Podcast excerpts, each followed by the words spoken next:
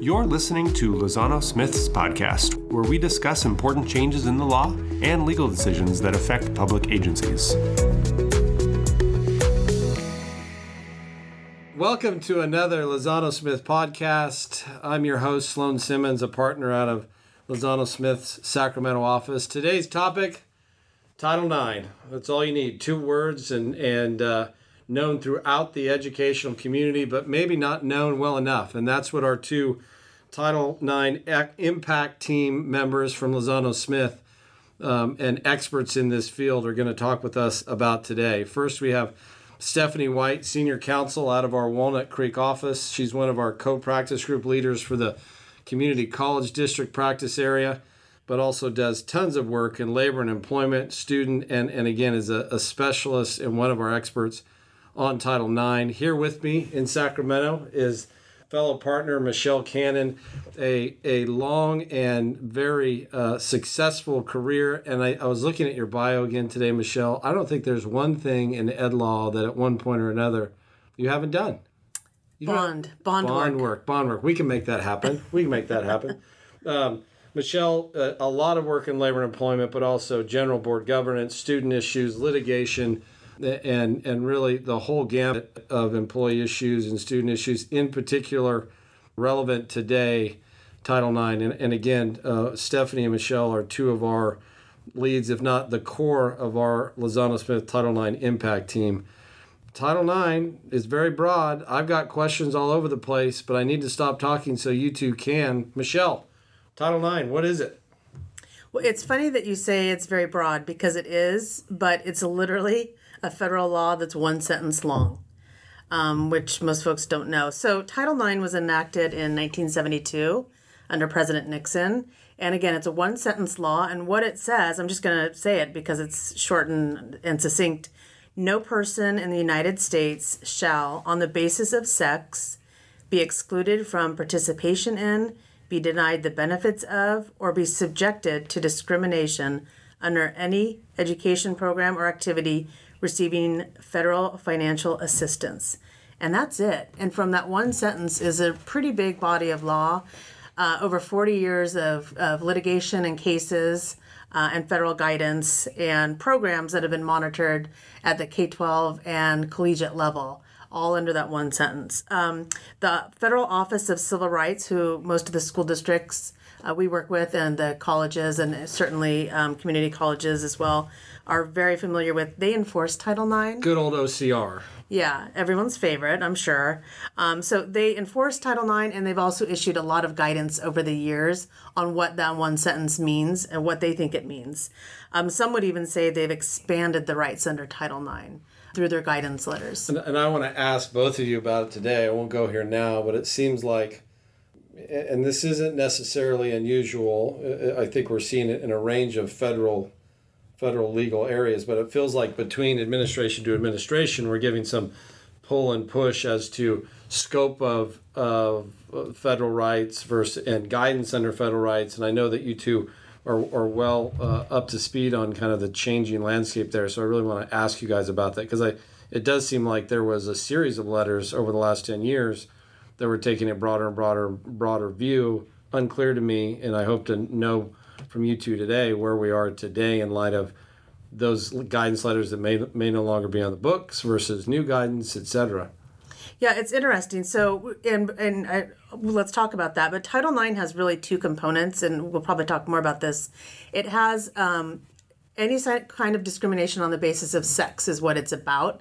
But there's really the sex discrimination and harassment and sexual violence component of Title nine. And then there's the sex equity in sports component of Title nine. And the sex ex- equity in sports is really a separate issue. So the guidance that I want to talk to you about and that I think you're referring to really impacts the sexual violence, sexual harassment part of Title nine, uh-huh. not the sports equity piece of Title nine. So I just want to make sure that's clear. But over the years, starting I think in about two thousand one, um, there have been about four or five seminal guidance documents that the O C R has put out. And they've either been guidance documents or what the O C R likes to call dear colleague letters. And right. You've probably seen those before. Um, and those are what we relied on, what our clients relied on in dealing with Title nine issues. And then under the current administration in the White House and the current Secretary of Education, that guidance was pretty drastically changed in, in the fall of two thousand seventeen. Two of the main um, guidance documents on sexual harassment and sexual violence were rescinded by the department, and Betsy DeVos put out new guidance, interim guidance, um, in September of two thousand seventeen that really pulled back on a lot of the prior guidance and sort of shrunk, at least most people would consider shrunk, some of the protections and and guidance that was out there for schools to look at when dealing with Title nine issues. To and, you, to oh. your, sorry, Michelle, I will interrupt. I tend to do that. Ask my kids. Um, it, what are some of the main, are there some, some real like critical elements we would say with that change that, that jump out to you? What are some of the key issues in the prior guidance letters that perhaps are now a different landscape than they were a year and a half ago, two years ago? Yeah. And Stephanie, I want you to jump in as well. But yeah. The one thing I would point to, I guess, that's a difference is interim measures are something we talk about in Title nine. And those are measures that a, um, a school puts in place for a, an alleged victim before they've even conducted or finished the investigation, made any findings or determinations. Title nine requires you put interim measures in place. And it always focused on the victim or the alleged victim, not the respondent. The when the guidance documents were pulled and then DeVos put out a new guidance letter, um, it specifically said that this these interim measures must be applied to both the a complainant or victim and the respondent. So we can't now just worry about making sure the respond or the complainant or the victim is getting, you know, protections and whatever while the process is going forward. We also have to make sure that the respondent is getting some interim measures and is not being unfairly impacted before there's been a determination that they've engaged in any misconduct.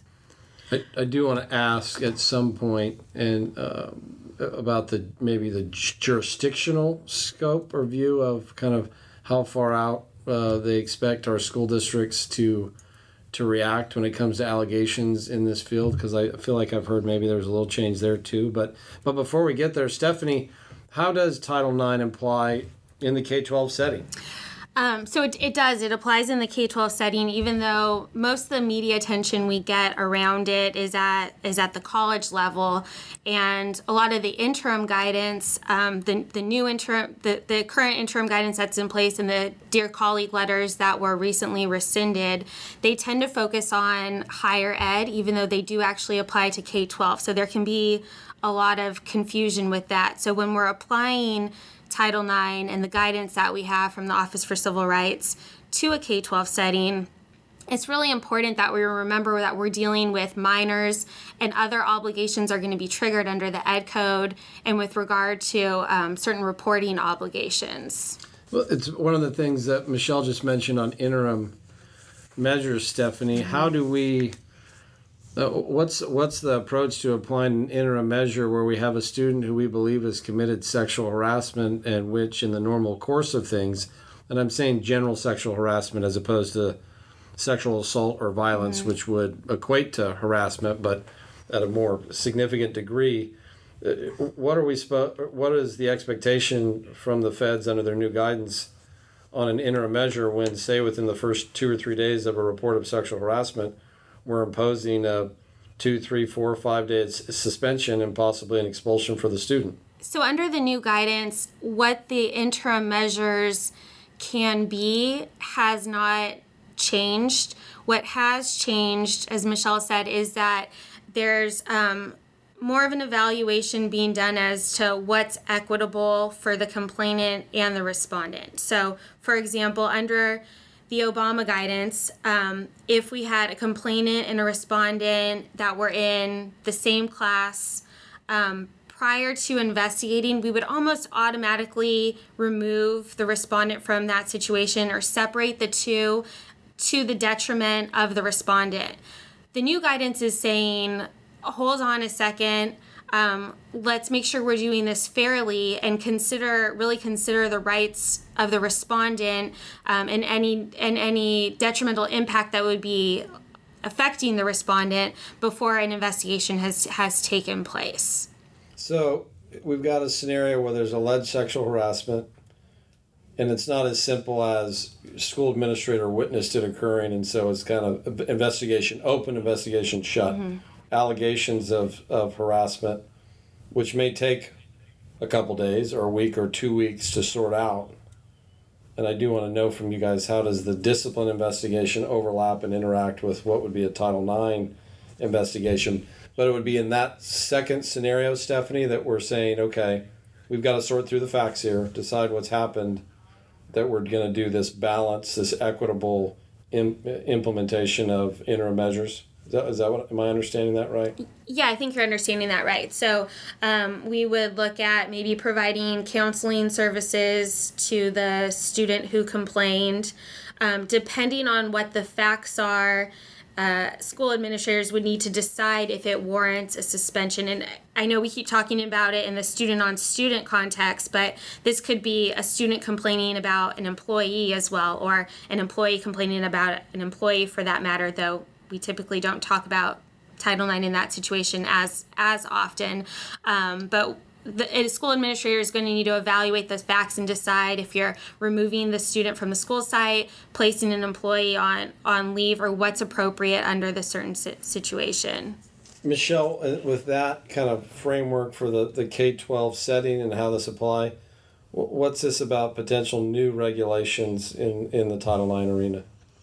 Yeah, so when the old guidance, the Obama Obama guidance was pulled back, uh, there was interim guidance put in place, and it said at that time that the they would be promulgating official regulations.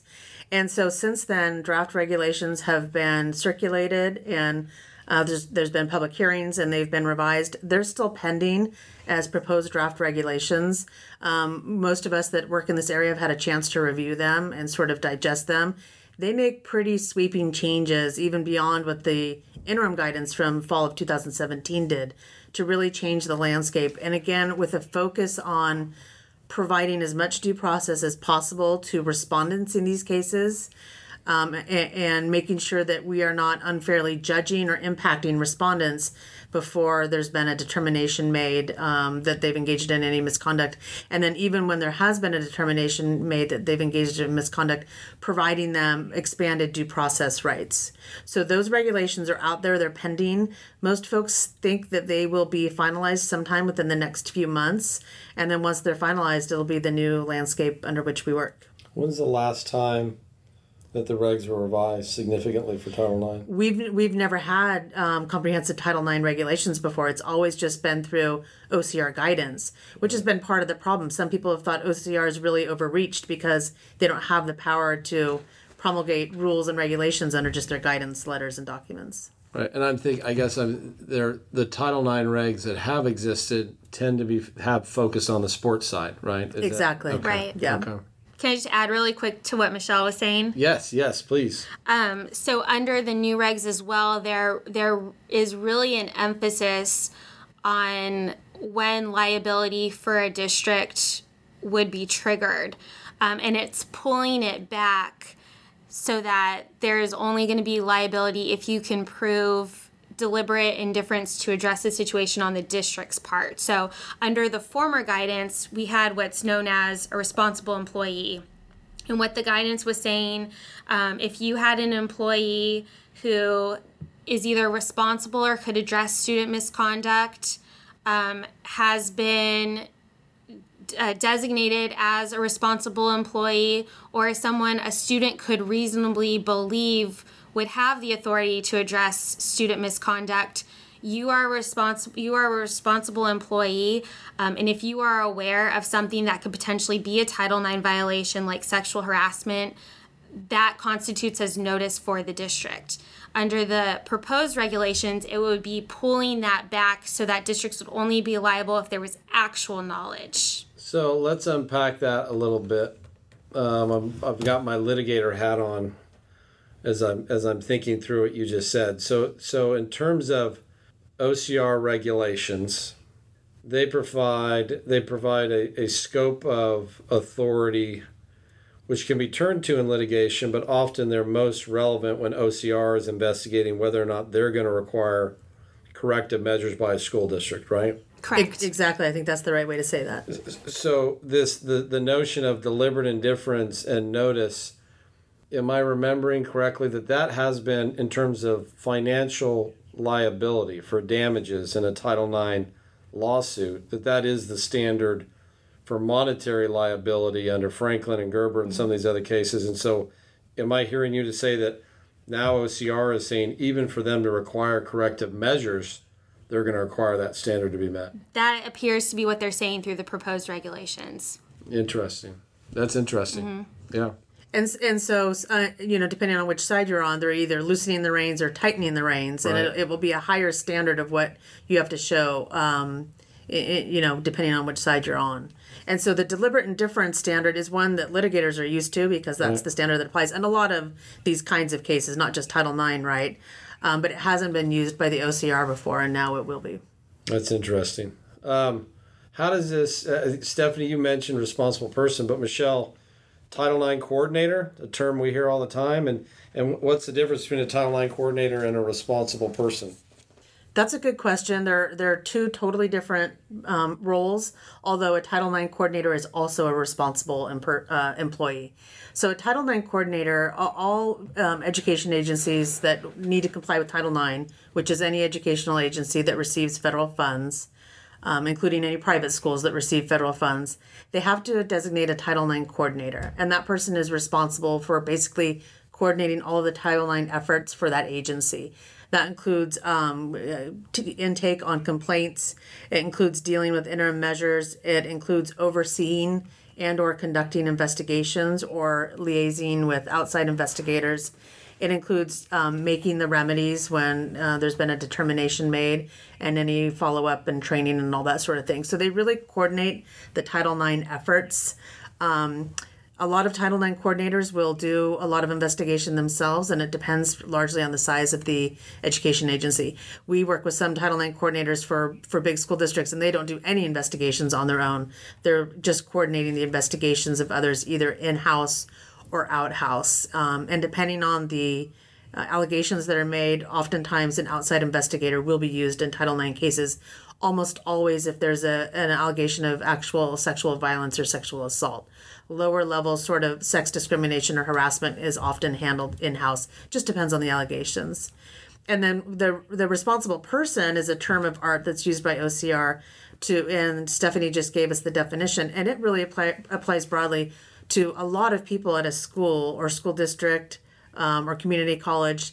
Anyone basically that either has the authority to deal with these Title nine claims or who the student reasonably thinks does. So when you think about it, the elementary uh, setting, for instance, imagine a fifth grade student that's been subject to sexual harassment.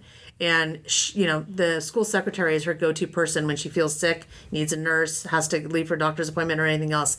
If that's the person she thinks can deal with her Title nine claim and sexual harassment, that person is a, a responsible employee. So it's a really broad definition, and it's really important that at least under the current guidance as it stands now, because this responsible employee can create liability, that everyone know when they're a responsible employee that they receive training on what that means. And the key thing it means is if a responsible employee gets information from a student that there's been an incident, then they, that triggers their requirement that they report it to the Title nine right coordinator. Yeah. Uh, Stephanie, um, and I, there's all types of roads that I'm, I'm going to be careful not to lead us down, but I am curious, Um, isn't hasn't there been in recent years some, some parallel state law education code provisions on Title nine coordinator? That's that's one question I have, and maybe I'm totally misremembering that. And and second, you know, it, you you described a few minutes ago this the, the potential changing landscape under the regs when it comes to O C R's authority to impose corrective measures. Can you talk about, to the extent a Title nine complaint and investigation may very well overlap a U C P investigation under California law, whether or not we might anticipate the C D E under state law taking a more aggressive view at corrective measures through a U C P appeal if and when the federal regulations limit O C R's authority to impose corrective measures? Yeah, so to answer your first question, I think what you might be referring to is um, S B thirteen seventy-five, um, which went into effect maybe two years ago, I want to say. Um, so that at the state level is just requiring that on every school district website and at each specific school website, information about who your Title nine coordinator is, how to file a complaint, and what the processes are, um, is clearly posted in a really easy place to to find that information. Got it. Regarding the overlap with Title nine complaints and our U C P complaints, or complaints that are filed under our uniform complaint procedures, there is a ton of overlap. Um, so, for example, if we have a student complaint that comes in alleging uh, they've been subjected to sexual harassment by another student, in California at our K twelve grades, we're going to be following the uniform complaint procedures, which most schools have as Board Policy and Administrative Regulation thirteen twelve point three, to carry out the investigation process. You'll want to do this while keeping all these concepts of Title nine in place, like implementing, how to implement interim measures. When at the conclusion of a U C P investigation, um, complainants and respondents are informed of what their appeal rights are, which may vary a little bit depending on the specific district that they're in, but it, it will include a right for the complainant to appeal the district's findings to um, C D E, the California Department of Ed.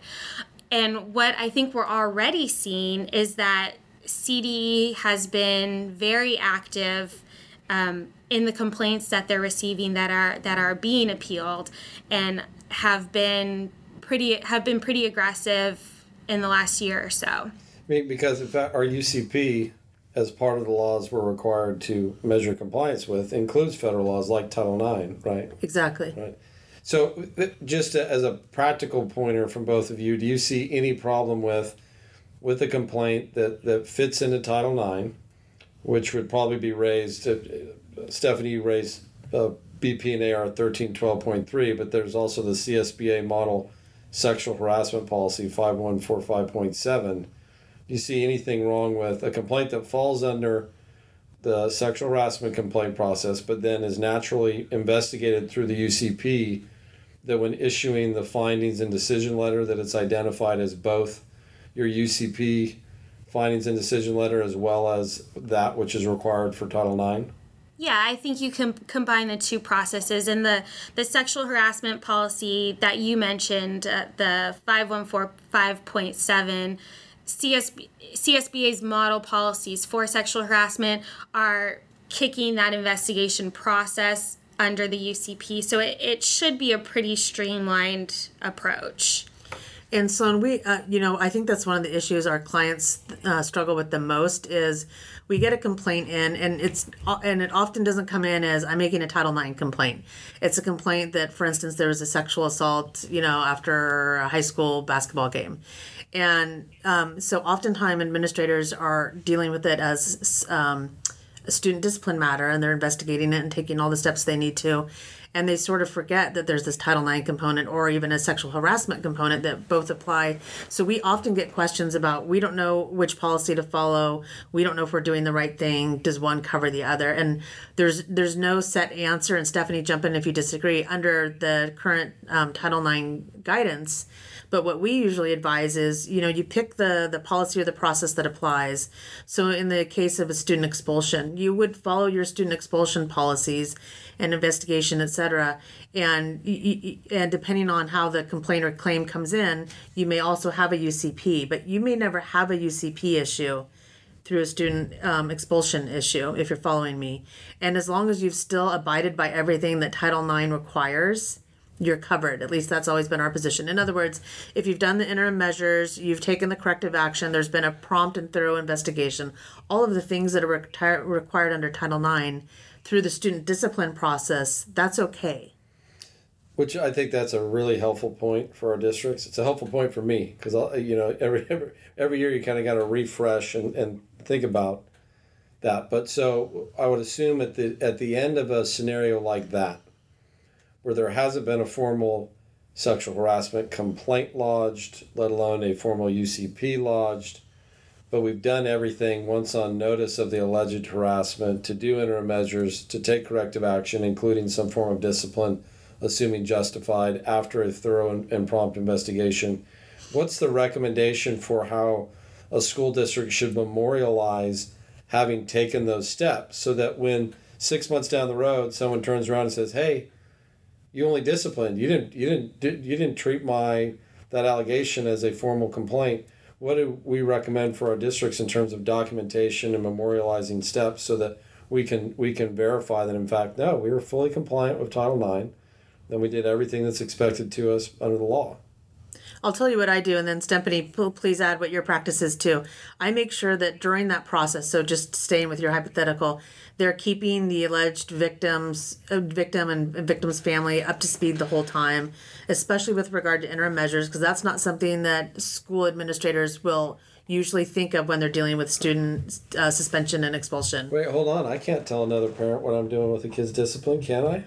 Actually, you can, but I haven't gotten there yet, right, Sloan. Okay, so okay. we want to we want to we we want to make interim measures available. Of course, now you, we've just said earlier that we have to make sure that the respondent is not he that his you know interim measures are taken into account also. So they have to document that, put it in writing, put it in an email, and in the end, to comply under Title nine, the complainant or victim is entitled to know the outcome, to know what the remedy was. So this is one area where normally we would say, oh, you don't tell other students that a student's been expelled. Under Title nine, they are entitled to know that the other student was expelled. And Title nine guidance specifically says that in these areas, FERPA is essentially waived so that you can tell the other student what the ultimate outcome is. Stephanie, have you given different advice or the same advice? Yeah, I, I give the same advice. Um, I think I narrow it a little bit more that they're... specifically what you're talking about as to that FERPA doesn't apply. Um, that's true to the extent that the remedy directly impacts the complainant, which I think is where you were going with that when you talked about th- they're entitled to know it, that the other student was expelled.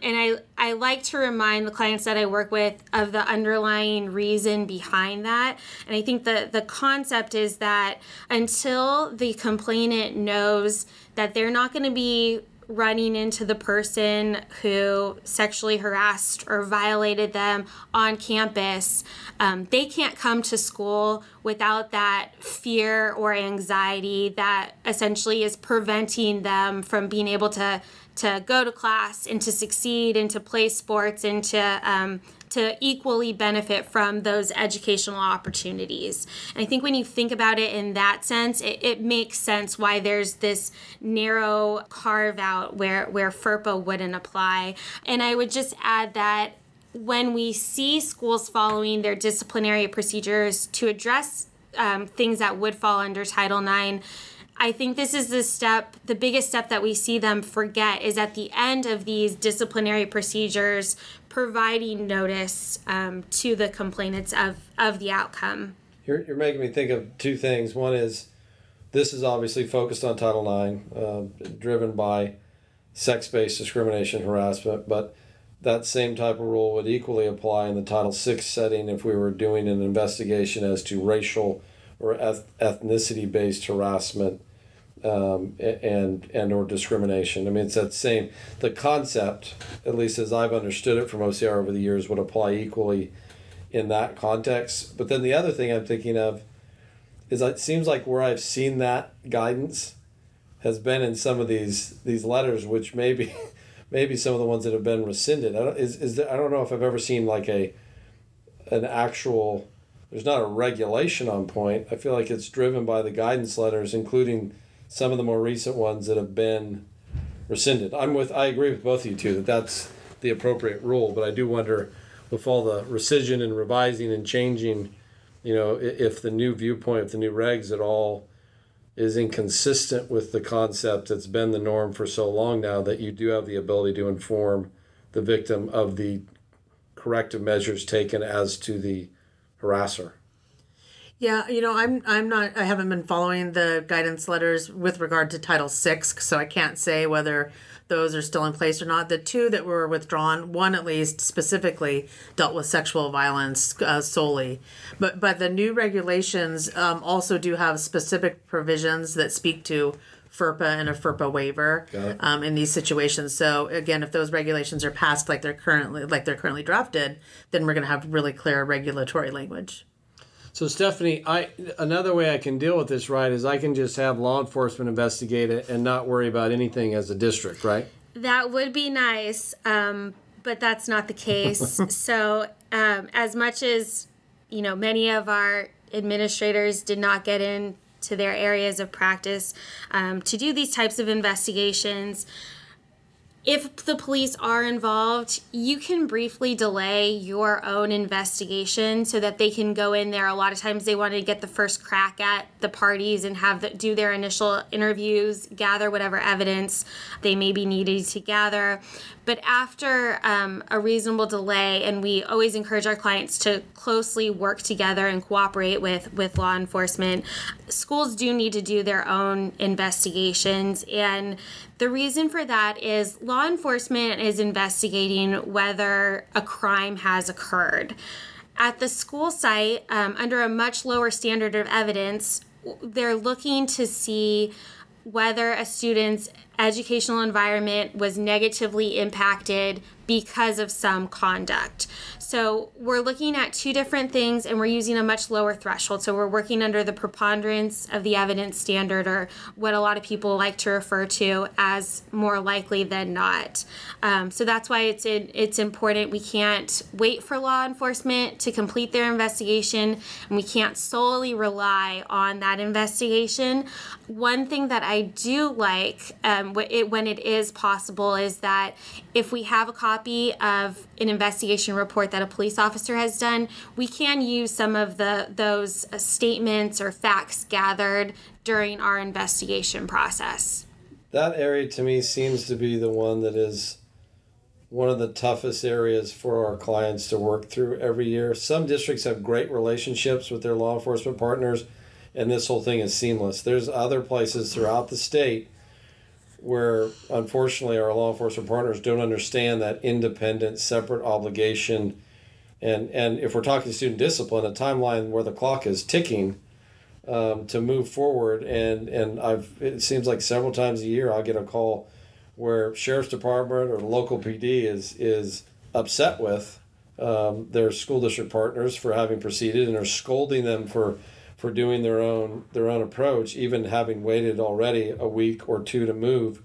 And so I, I think it, what you're saying, Stephanie, rings true. Trying to have even, you know, have that worked out in, in advance, knowing a relationship with your law enforcement partners as to how that's going to play out and how you're going to coordinate.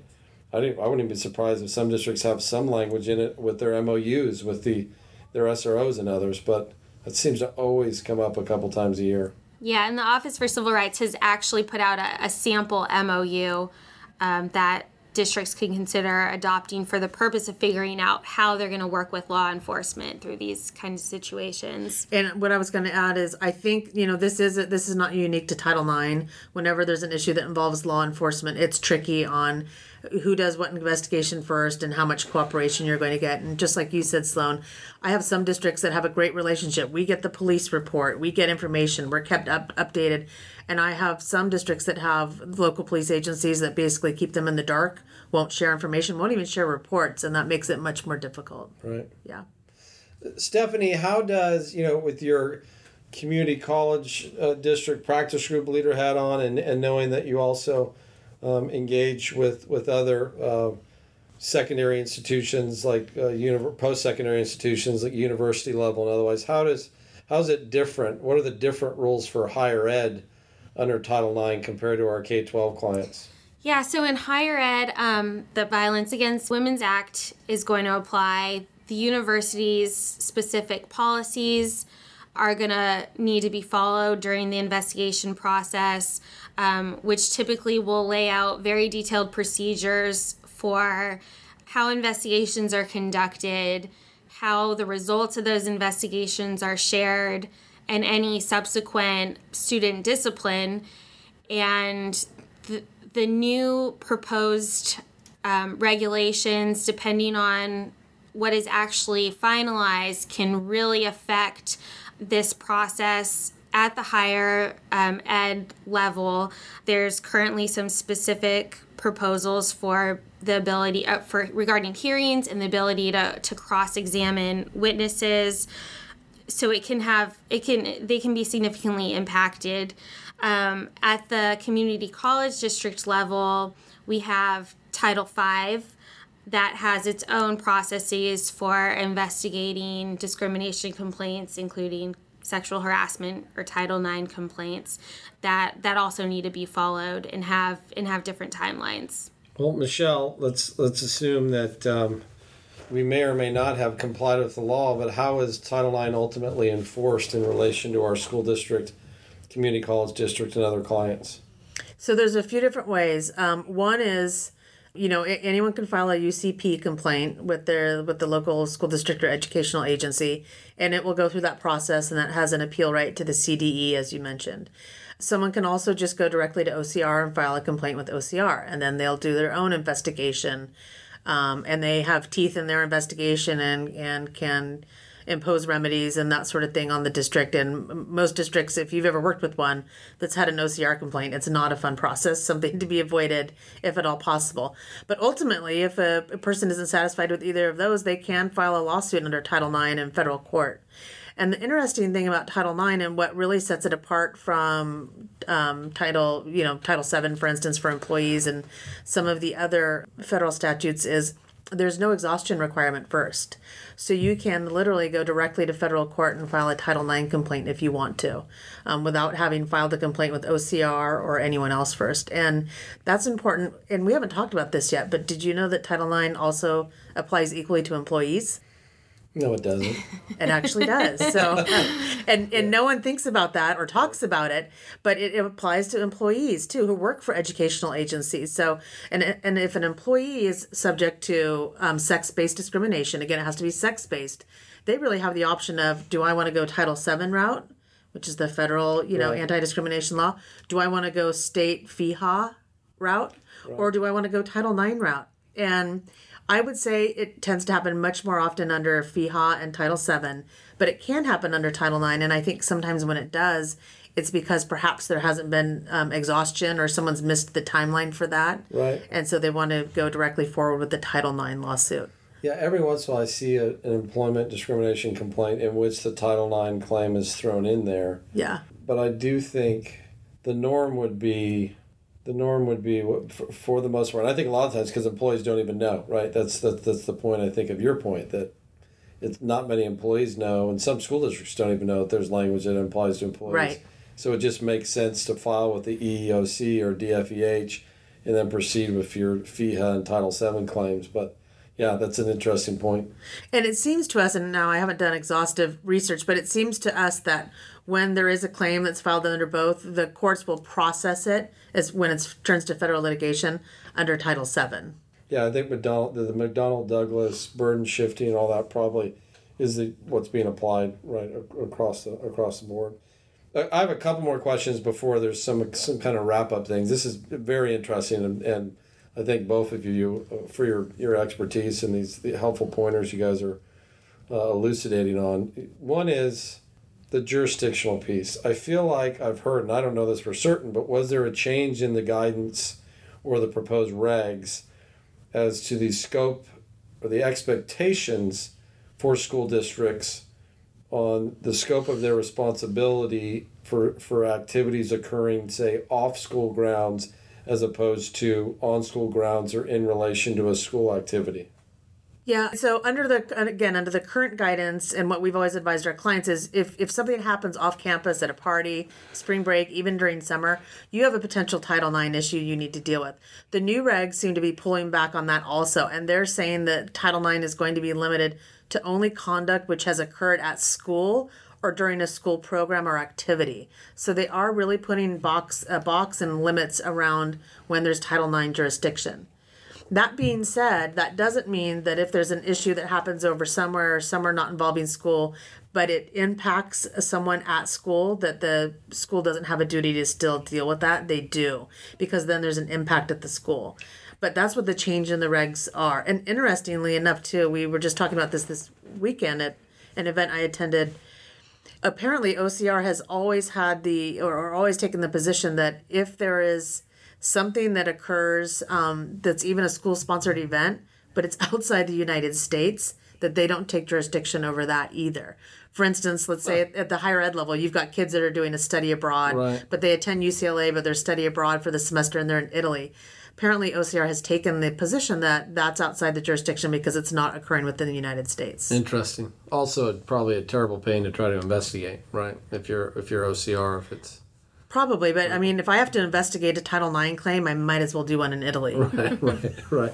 Yeah, I mean, I think the point you make, and I guess in some ways, because even the prior guidance said, look, something happens off school grounds, you may not have the ability to discipline the student for that activity.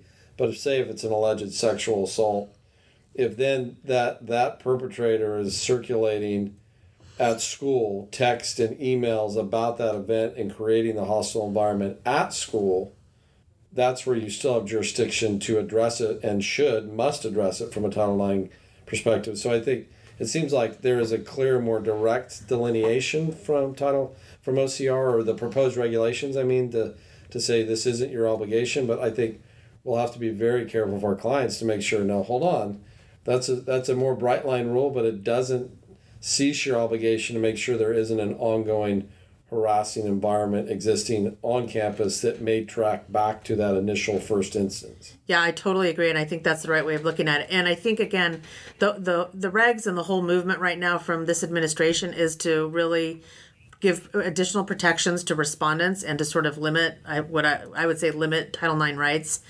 But I think schools will need to be careful that oftentimes something does happen off campus, even during the summer.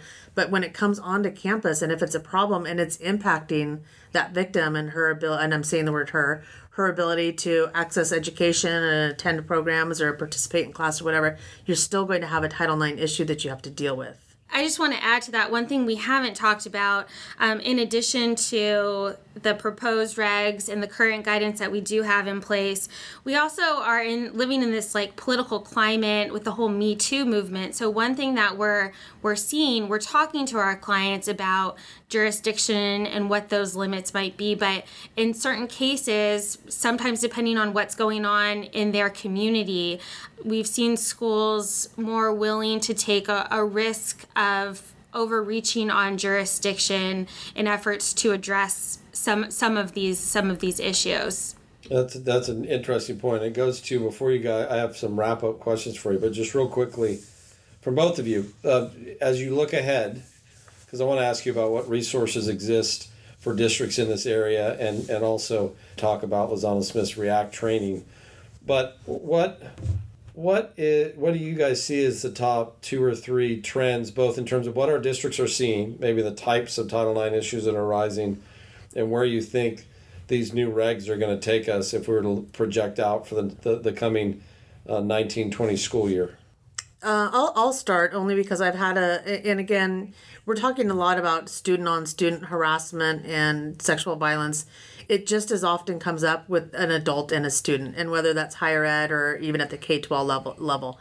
Um, and, and those, of course, are, you deal with those as employee discipline once you're done with your investigation and everything else. But I guess on the student discipline piece, I am seeing a lot of sexual harassment in cases where I think it probably wouldn't have been brought to light before, because I think there is more awareness out there and there is more of a, of a movement.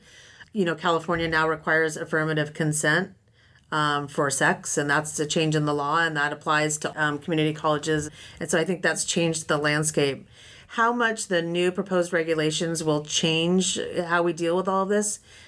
Again, my feeling at this point is that it's going to make very significant changes to the post-secondary level. I don't know that the changes at the K twelve level are going to be as impactful as they will at the at the collegiate level. At least that's my my impression. What about you, Stephanie? Yeah, I think there's a big emphasis on due process, and I think the new regulations are going to lead to more transparency every step of the way. Um, I think they're also going to give districts more flexibility in how they address um, Title nine issues that are brought before them. Just as a as a quick example, because I know we're wrapping up here, under some of the old guidance, resolving a complaint informally or mediating a complaint um, when it had to do with a sexual assault was off limits. where and there was a, a big emphasis on having to move forward through the investigation process. Under the new regulations, I think their districts are going to have a little more flexibility in figuring out what what makes sense under the circumstances, and really listening to what the complainant is looking for for for remedies and determining how to best proceed from there. That's interesting. I just had a case in the last month or so where a parent came forward very upset, alleging there was consensual relations between two uh, two students. Parent came forward. Um, you know, up, very upset about it, but also said, "Well, but I don't, don't discipline. We don't want to ruin, don't want to ruin this other student's, you know, matriculation through high school." So, but I can see in a scenario like that, the the resolution or middle ground type approach, that might be the type of scenario where you, you get people together and circle the wagons and find find an outcome that works for everyone. So, resources that you you two would recommend to our clients. And then please, uh, for either of you, um, a good chance to talk about our REACT training. I think one of the easiest way places to go for resources is just go to the Lozano Smith website. We've put together an entire Title nine toolkit. We did a big part of it in conjunction with A X A last year. Um, we've got resources that apply to community college level and K twelve level. We've got checklists that people can use when they're dealing with Title nine issues. Stephanie and I have done multiple webinars that are available. Um, we've put out news articles. We've put out C N Bs uh, to our clients. And so all of that's available on our website, and it's a great spot to go to get updated information and keep updated. And also it's got, like I said, some checklists and some, some helpful um, things like that too. The O C R website also has a ton of information on it if, you, if, if folks want to go there and check that out. Um, but I think one thing is to keep in mind uh, ongoing training. And I'm hoping Stephanie will talk about our REACT training, which is something Stephanie and I put together. She really is the is the brains behind it and created the REACT acronym that we use with all of our clients when they're dealing with Title nine issues.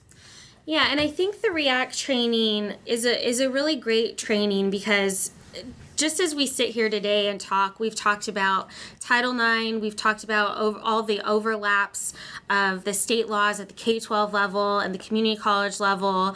Um, and with all these different bodies of laws and different forms of guidance, it can get really confusing as to where to start.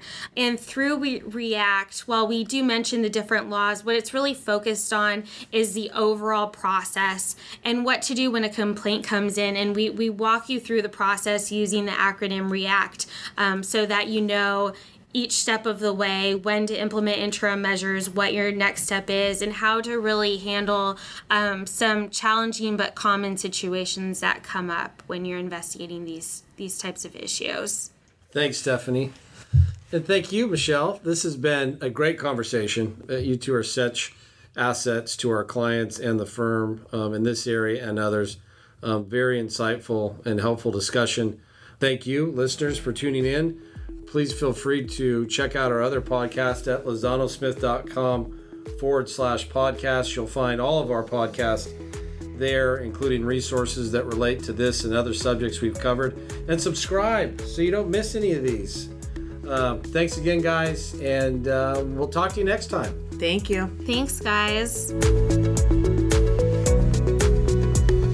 If you have any questions about this topic, please contact the hosts of this episode or an attorney at any of our eight offices throughout California.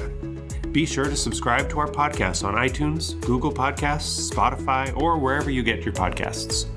As the information contained in this podcast is necessarily general, its application to a particular set of facts and circumstances may vary. For this reason, this podcast does not constitute legal advice. We recommend that you consult with your counsel prior to acting on the information you heard.